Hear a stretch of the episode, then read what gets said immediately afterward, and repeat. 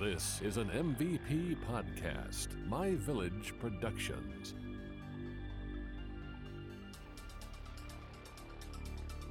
Welcome to Unsolved America, a show where we explore unsolved mysteries throughout the United States. I'm your host, Tiffany. And I'm your host, Andy, and each week we will throw a dart at the map, and wherever it lands is the location of our mystery.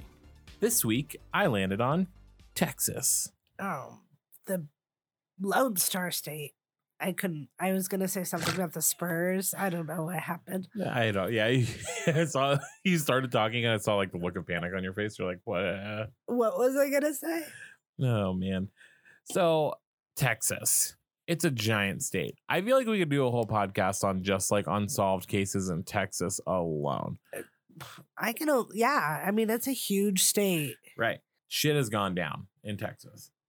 But today, we're going to focus on a group of murders that took place in what is now nicknamed the Killing Fields. Oh, Yes.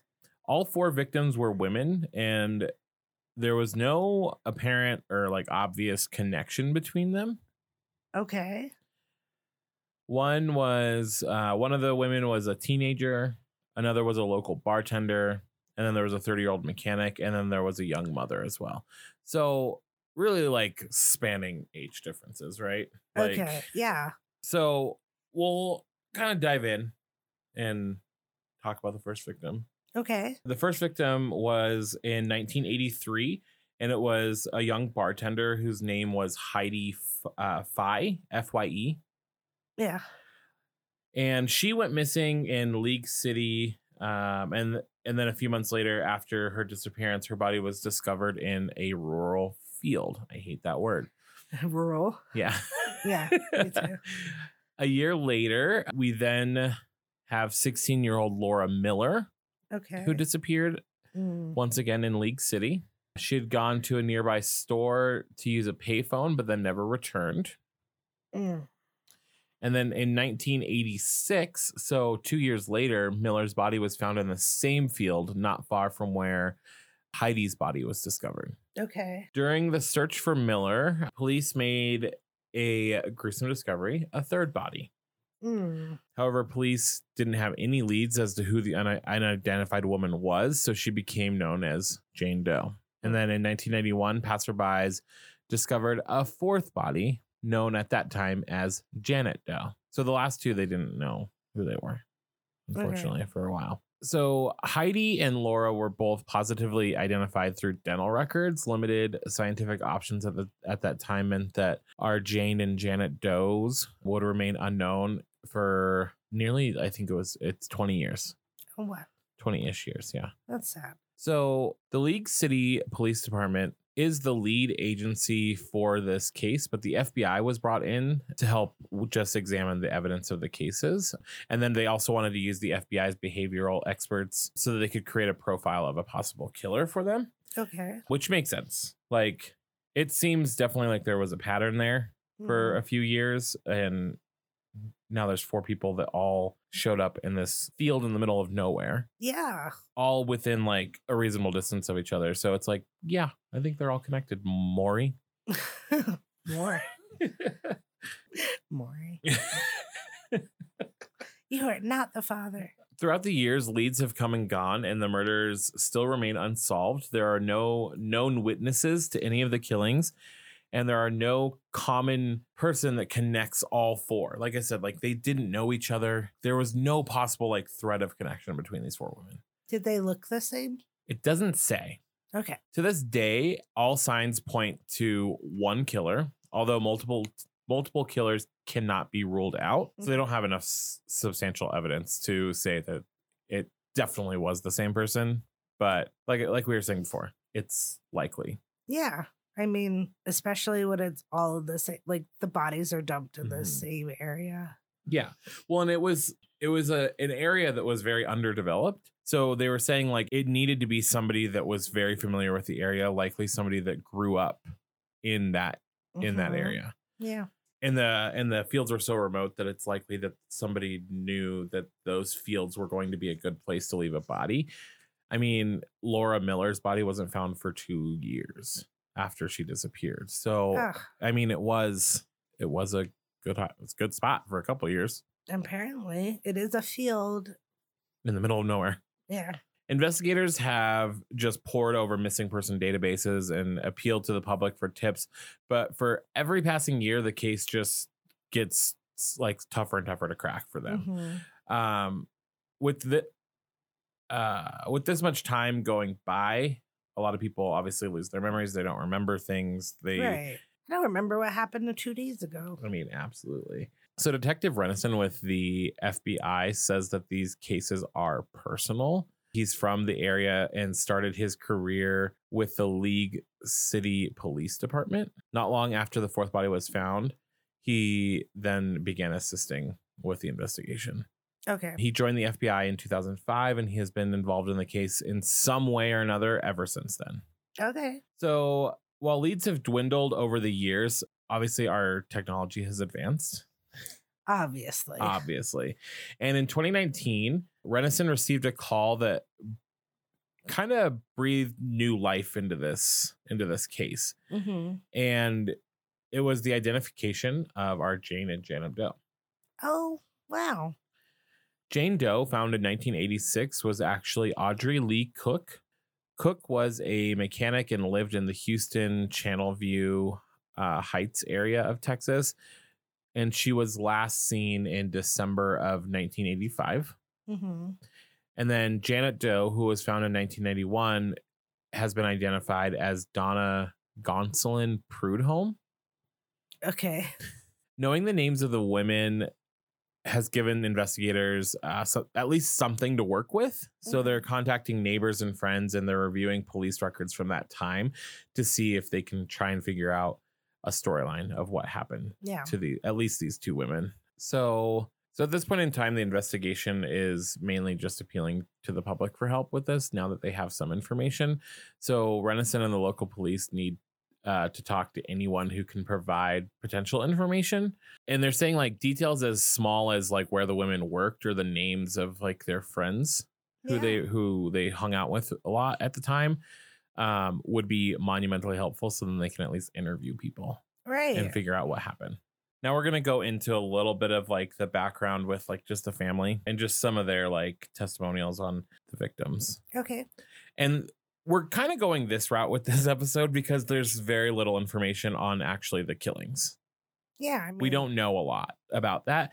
So it is just a lot of um stories. Just like little stories from friends, family, Mhm. things like that. So the first family member is Tim Miller, who his 16 year old daughter Laura was murdered. And he re- he recalls that she was a musically gifted teenager who had a lot of dreams. But high school became a bit challenging to her after she began to have debilitating seizures. Oh, She missed school, had to leave the choir, and she struggled socially. that's sad. It is. After her family moved to League City, Laura asked to go to a payphone to call her boyfriend since her family's phone was not yet connected. On September 10th, 1984, her mother drove her to the payphone and Laura planned to walk the half mile back home. Which is interesting to me because if your daughter has debilitating seizures, why would you leave her alone? Like, yeah, you can walk down the street home. Yeah. But I mean, what Unless- are you going to be like watching them like a hawk all the I- I time? don't know. At the time, police considered her a potential runaway and assured the Millers that she would uh, call home in in a little bit, which is normal, right? Like Yeah. if it's a runaway, they usually contact you at some point. However, months passed and it was very clear to everybody that Laura was not coming home. Her dad, Tim, began researching similar murders in the area, even conducting his own searches of the area. He said, I knew in my heart that Laura wasn't coming home alive. I was afraid she was going, she was never going to be located. Hmm. That's so hard to like think about that Mhm. as a parent. Yeah. I couldn't even imagine. I know. Well, and it's so sad that he had to conduct his own searches. Right. Well, that's a lot. Like in a lot of like these, especially like smaller towns, like where the police department doesn't have a lot of resources. Like thankfully, like League City was able to get the help of the FBI and they Mhm. were able to use some of their resources, but they still probably weren't able to do like massive like search re- like search parties. Oh yeah, no way. Like and so a lot of times these parents do have to go out and they're sadly looking I think they're looking for items that like maybe point to their child. I don't think they're like I don't think you're going out and being like, I need to find their body. yeah. I didn't know how to say that. I'm glad. Um, thank you for saying it. I was like, that's really morbid. Yeah, but I mean, it's understandable though. Like, Yeah. you want some sort of closure and Yeah. or hope, but nothing. I think that's what drives people to do that. Like when there is nothing and you just want a little sliver of hope or just closure. Yeah. Yeah. Closure, good or bad. Like you just like, I need to know what happened. Being in limbo is just probably the worst feeling in the world and not knowing. Absolutely. More than a year after her disappearance, Laura's body was then found. Yeah. Helping other families with missing loved ones actually became Tim Miller's life. He now runs Texas EquuSearch, which is a Texas based nonprofit that searches for missing people. He and his organization have found more than 250 bodies all over the world and have recovered um, living missing people as well. Oh, cool. So while the Millers waited 17 months, Diane Gonsoulin Hastings waited more than 30 years to find out what happened to her sister Donna. Donna was described as a beautiful woman and a mother who liked to cook Cajun, Cajun food and go fishing. Mm. I mean, yum. Right. Mm. Donna was one of six children and she grew up and lived most of her life in the Port Arthur area of Texas. Okay. She married and had two sons, but when her husband became abusive, she was forced to leave with her children, according to her sister. In her sister's words, she had a pretty tough life, but she loved her children so much. And you know, we all just do the best we can with what we have. Amen. By the late 1980s, Donna was in a new relationship and raising her sons. Donna kept in touch with her family, and Diane thought her sister seemed very happy. But after that relationship ended, Donna fell on hard times and she took her children to their grandmother's house and moved to Clear Lake, Texas to try and rebuild her life and one day take her children back. And then in 1989, Donna asked her sister for a copy of her birth certificate so that she could travel. Okay. She then mailed her birth certificate to Donna's home in Clear Lake, and she never heard from her sister again. Sad. Diane and her family made numerous attempts to find Donna throughout the years. They sent her letters and they were reaching out to all of her friends. They worked with investigators and prayed for her return. As technology evolved, they also used the internet to try and find her. Hmm. However, years went by and there was no word from Donna. Her sons grew up missing their mother. Her older son was paralyzed in a serious car accident and asked his aunt about his mother every time he saw her. He died before Donna's remains were identified. Mm, that's so sad. Back in 2008, Diane worked with a private investigator as a last ditch effort to find her sister. And in, and he told her that there's not a trace. And he said that you have two choices. You can believe she's no longer with us or, or that she started a new good life and doesn't want to be found. I mean, obviously, those are the two options. Yeah. Like, thanks for telling me. Right. Well, and I think I, but sadly, I think like in those instances, that's what pe- like people need. Like it may seem like a really simple revelation, but like until somebody says it to you directly, I feel like it doesn't like click that like those are very well like those could be your only options for this scenario rather than like letting people like fantasize and like come up with like all these different theories of Yeah. what's what what happened. I mean, I guess, like, which makes the person angry. Like, well, just because. So, what if they are having a good life or whatever? Like, why wouldn't they reach out to me and tell me that they're okay? Like, Yeah. then they're really screwed up for leaving their family in limbo. Right. So Diane then responded to the private investigator that she refuses to believe that Donna had run away. Mhm. And she said that she just kept saying she loved her kids, which absolutely. Yeah. So then it was much to Diane's surprise that she received an unexpected uh, a phone call. Her sister's remains had been identified, and the body that had been found in the killing fields in 1991, previously known as Janet Doe, was Donna's. Mhm. For the family, it meant some closure to their pain. And then that year, they were finally able to have a funeral for Donna in her native town of Port Arthur. At least they got closure. Mm-hmm. Diane has read everything she can about her sister's murder and the murders of the other women in the area, but she is mostly focused on just trying to move forward. Mhm. She says, For me, I just can't get into the justice part of it because for me, it's about healing our family. Yeah, of course. So, just really briefly, the future of the killing fields. So, obviously, it's really dark calling it the killing fields. That area has been pretty heavily developed Mm-hmm. over time, especially since the 80s. And so, that area that is now known as the killing fields, moving forward, they have the, the idea of the healing fields. It's a little dark. I just don't know. It's just dark. Like, I don't know, like, how you can. I know you're trying to like reclaim the they're trying to reclaim the narrative and they're trying to I don't even know. Shift the mindset of Yes. people.